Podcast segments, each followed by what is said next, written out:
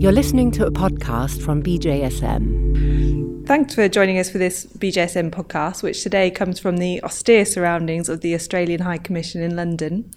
Uh, I'm Harriet Vickers, assistant multimedia producer for the BMJ, and with me I've got Scott Gardner, who's a high performance sports medic from Australia, who's uh, currently working in the UK, most recently with UK Cycling. We've also got John Orchard, who's an Australian sports physician he works with the Sydney Roosters and also Cricket New South Wales and is an associate professor at the University of Sydney. And finally, Peter Brukner, who's again an Australian sports physician, currently living and working in the UK, most recently for Liverpool FC. So, Scott, I'm going to start with you. All three of you have been talking about how Australia became such a leader in, in sports medicine today. Um, but I just want you to justify that before we kick off. I mean, how can you justify Australia being a, a leader in sports medicine? I suppose there's a, a, number of ways you can you can define it, as in you know what does being a leader mean. One of the ways you could do that is through just looking at the publication record. I think within the sporting systems, um, and I'm probably going to talk from a perspective of the Australian Institute of Sport or the English Institute of Sport, UK Sport, and British Olympic Association combined. In the last 12 months, uh, the Australian Institute of Sport has, on a PubMed search, would put out 45 publications, which is pretty good considering the whole British sporting systems put out 46 combined, I think, in its history. So um, the other way that I'd probably define it is about having um, bums on seats or, or, people on the ground to, to help coaches and, and athletes create gold medals. And I think that's probably the area where it's a little bit more up for debate at the moment. So tell me a bit about the Australian Institute for Sport. How did that come into being? After the 1976 Olympics in Montreal, I suppose the Australian government and the Australian psyche took a fair old blow and it needed to do something to develop. We finished 32nd on the medal table, and at that time, it was they had to put something into place.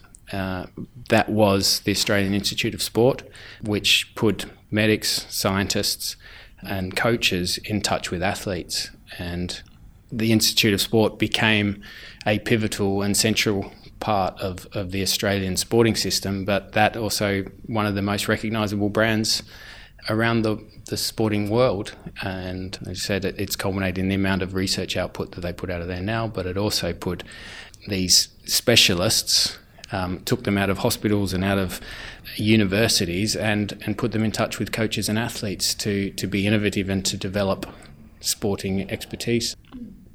And you were saying some great things about the way they do their training um, over there. Could you tell me a, a, bit more about this? Why you think they're doing so well?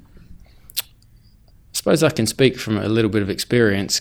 I started my training as, as a after a couple of years in the system as a, as a PhD student working within the physiology department at the Australian Institute of Sport. Um, that was a real industry based PhD scheme where I was put hands on with a coach in the daily training environment to come up with innovative solutions, science based structure to, to the training plan. And, and so I was, I was deeply immersed within the structure of, of Australian sport working with coaches and athletes on a daily basis. And within that, I somehow had to to develop new, novel, innovative way to get a PhD based upon a very demanding environment, which is not traditionally a, an academic environment.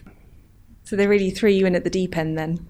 Absolutely. You're thrown in the deep end with bearded cyclists, like I used in the example earlier, um, through to some extremely talented people who, you know, Shane Kelly is, I suppose, a, bit of an Australian icon.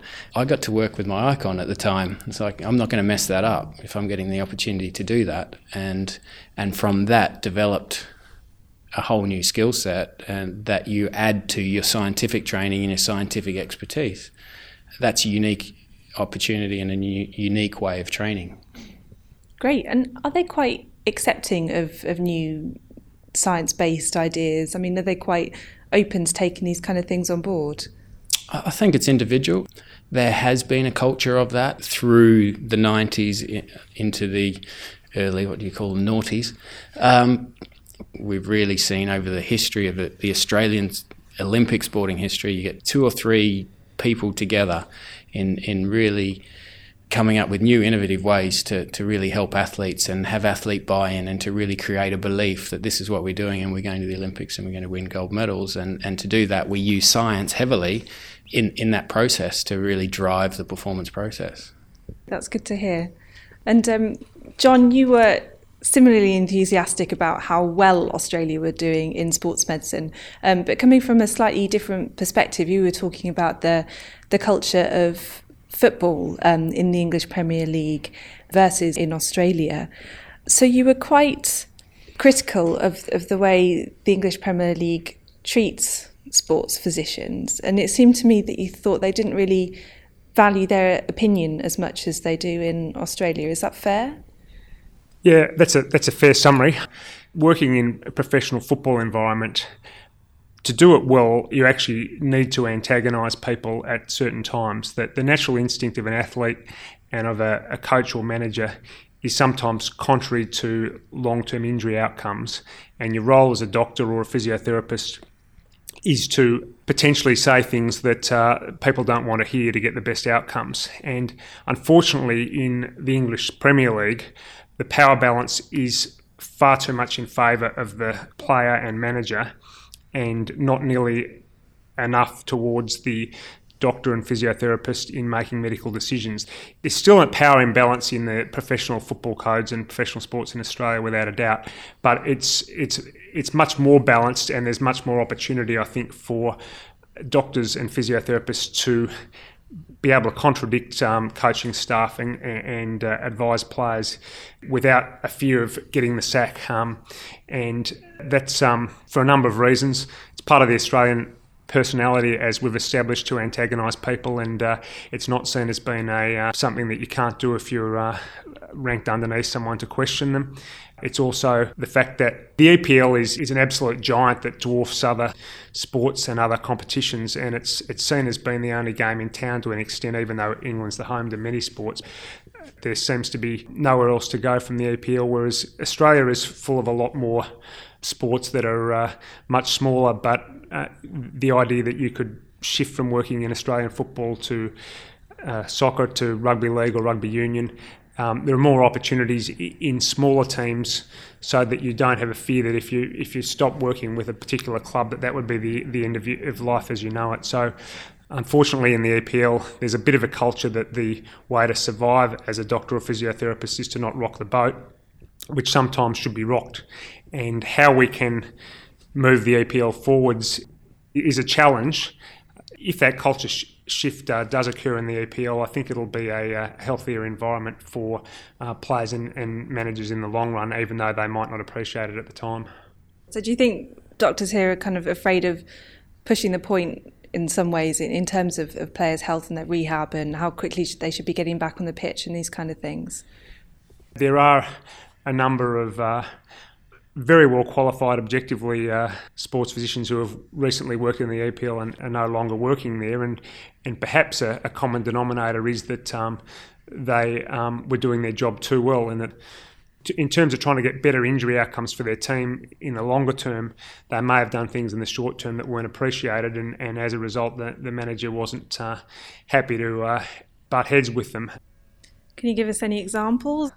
I certainly couldn't give specific uh, case histories of individuals, but your classic one would be the doctor or physiotherapist realised that a player was starting to develop groin pain and uh, knew that if you're starting to drop your uh, adductor strength uh, on a dynamometer that you're at risk of uh, worsening a groin injury and it could be potentially become chronic. And doctor recommended to the uh, to the manager and to the player, look, this is time for you to have a match or two off to wait until your groin strength has returned to normal before you before you uh, get back on the pitch. And manager might think, look, this is now the, the doctor or the physiotherapist trying to select the side for me, and uh, I've spoken to the player. The player says he's right to go, and I'm going to pick him. And uh, if this doctor and physiotherapist don't stop getting in my face and telling me who I can and can't pick in my team, I'm going to have to find a find new staff members who will go along with what I tell them to. that, that, that's your classic scenario, and um, obviously you wouldn't want to name an individual, but I'm sure that that's uh, that's happened to many players with specific injuries You had a, a graph today um, looking at the relationship between uh, training loads and, and team fitness and performance injury. Tell me a bit about that. Yeah, it'd be best, of course, to direct uh, people to the magnificent resources you've put on the BJSM website. I wrote uh, Who is to Blame for All the Football Injuries.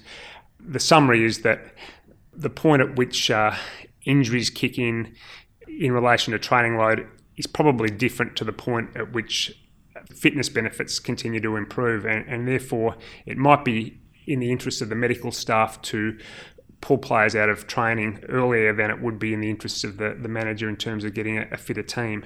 So the, the, the blog does just explain that dynamic and perhaps explains why there may always be a little bit of a clash between a manager or coach and the medical staff and understanding why that clash exists may be uh, something that can be explained to coaching staff and to managers uh, to, to let them know that it's healthy to have a little bit of conflict and a little bit of uh, debate amongst the, the support staff members in order to get the best outcomes for the team, both from an injury prevention point of view and from a team performance point of view. Great, and we'll put a link to that on the um, the podcast page so listeners can go and have a look in more detail.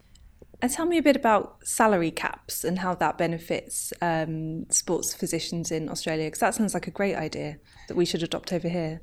Yeah, it's a great idea to stop all of your clubs going broke and uh, owing a lot of owing a lot of money in unpaid tax, that sort of thing.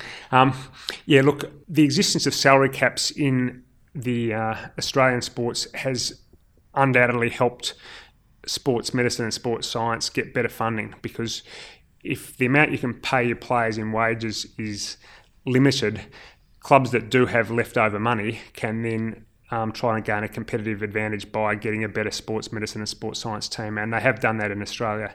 Salary caps are great in theory, um, but your problem in football is because it is the world sport.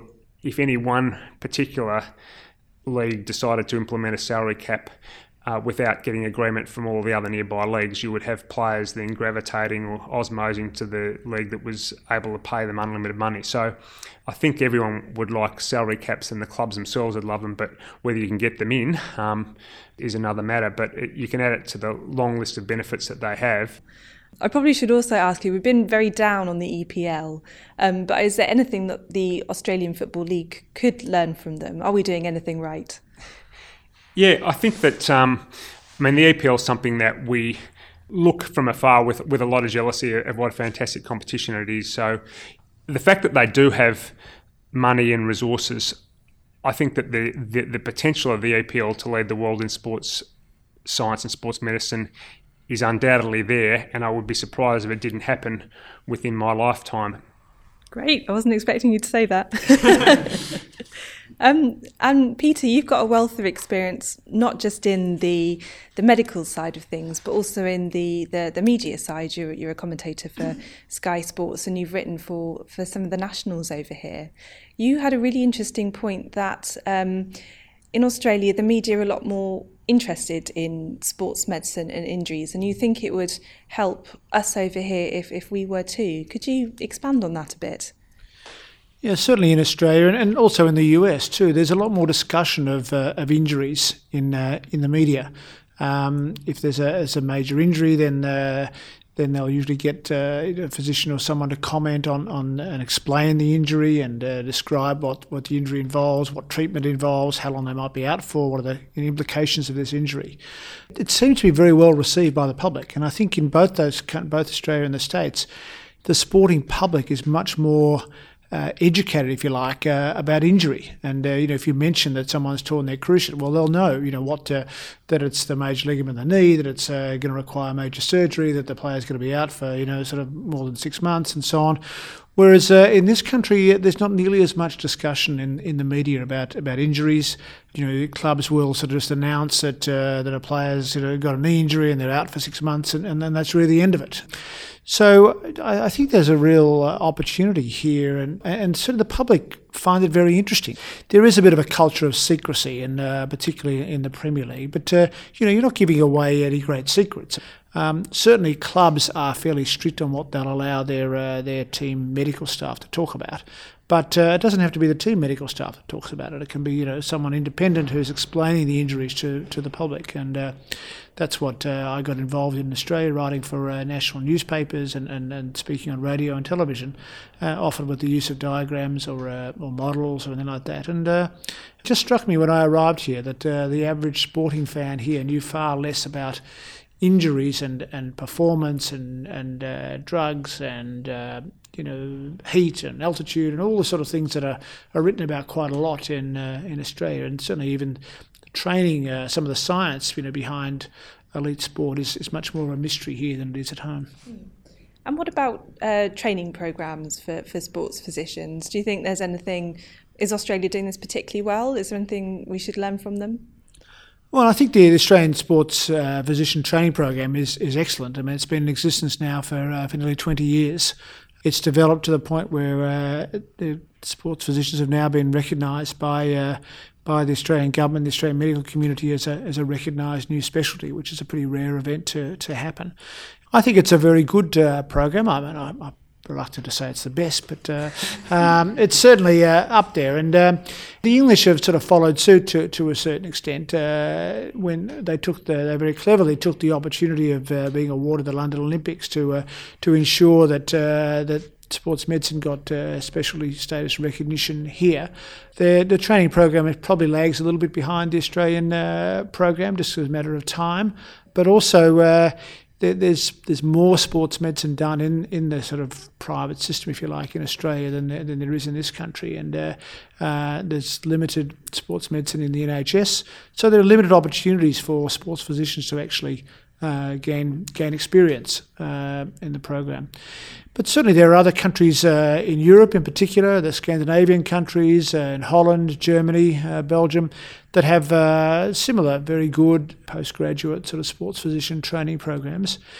Interestingly, it doesn't really exist in the US. The sports physician, as we know it, it's a specialist, uh, full-time sports medicine, you know, non-orthopedic uh, specialist, doesn't really exist in uh, in the US. It's uh, sports medicine is really a branch of, of both orthopedic surgery and, and general practice. So, uh, I think in many ways, um, the, the, Australian, British, and, and, some of the European systems are well ahead of the uh, the American system of training sports physicians. Mm.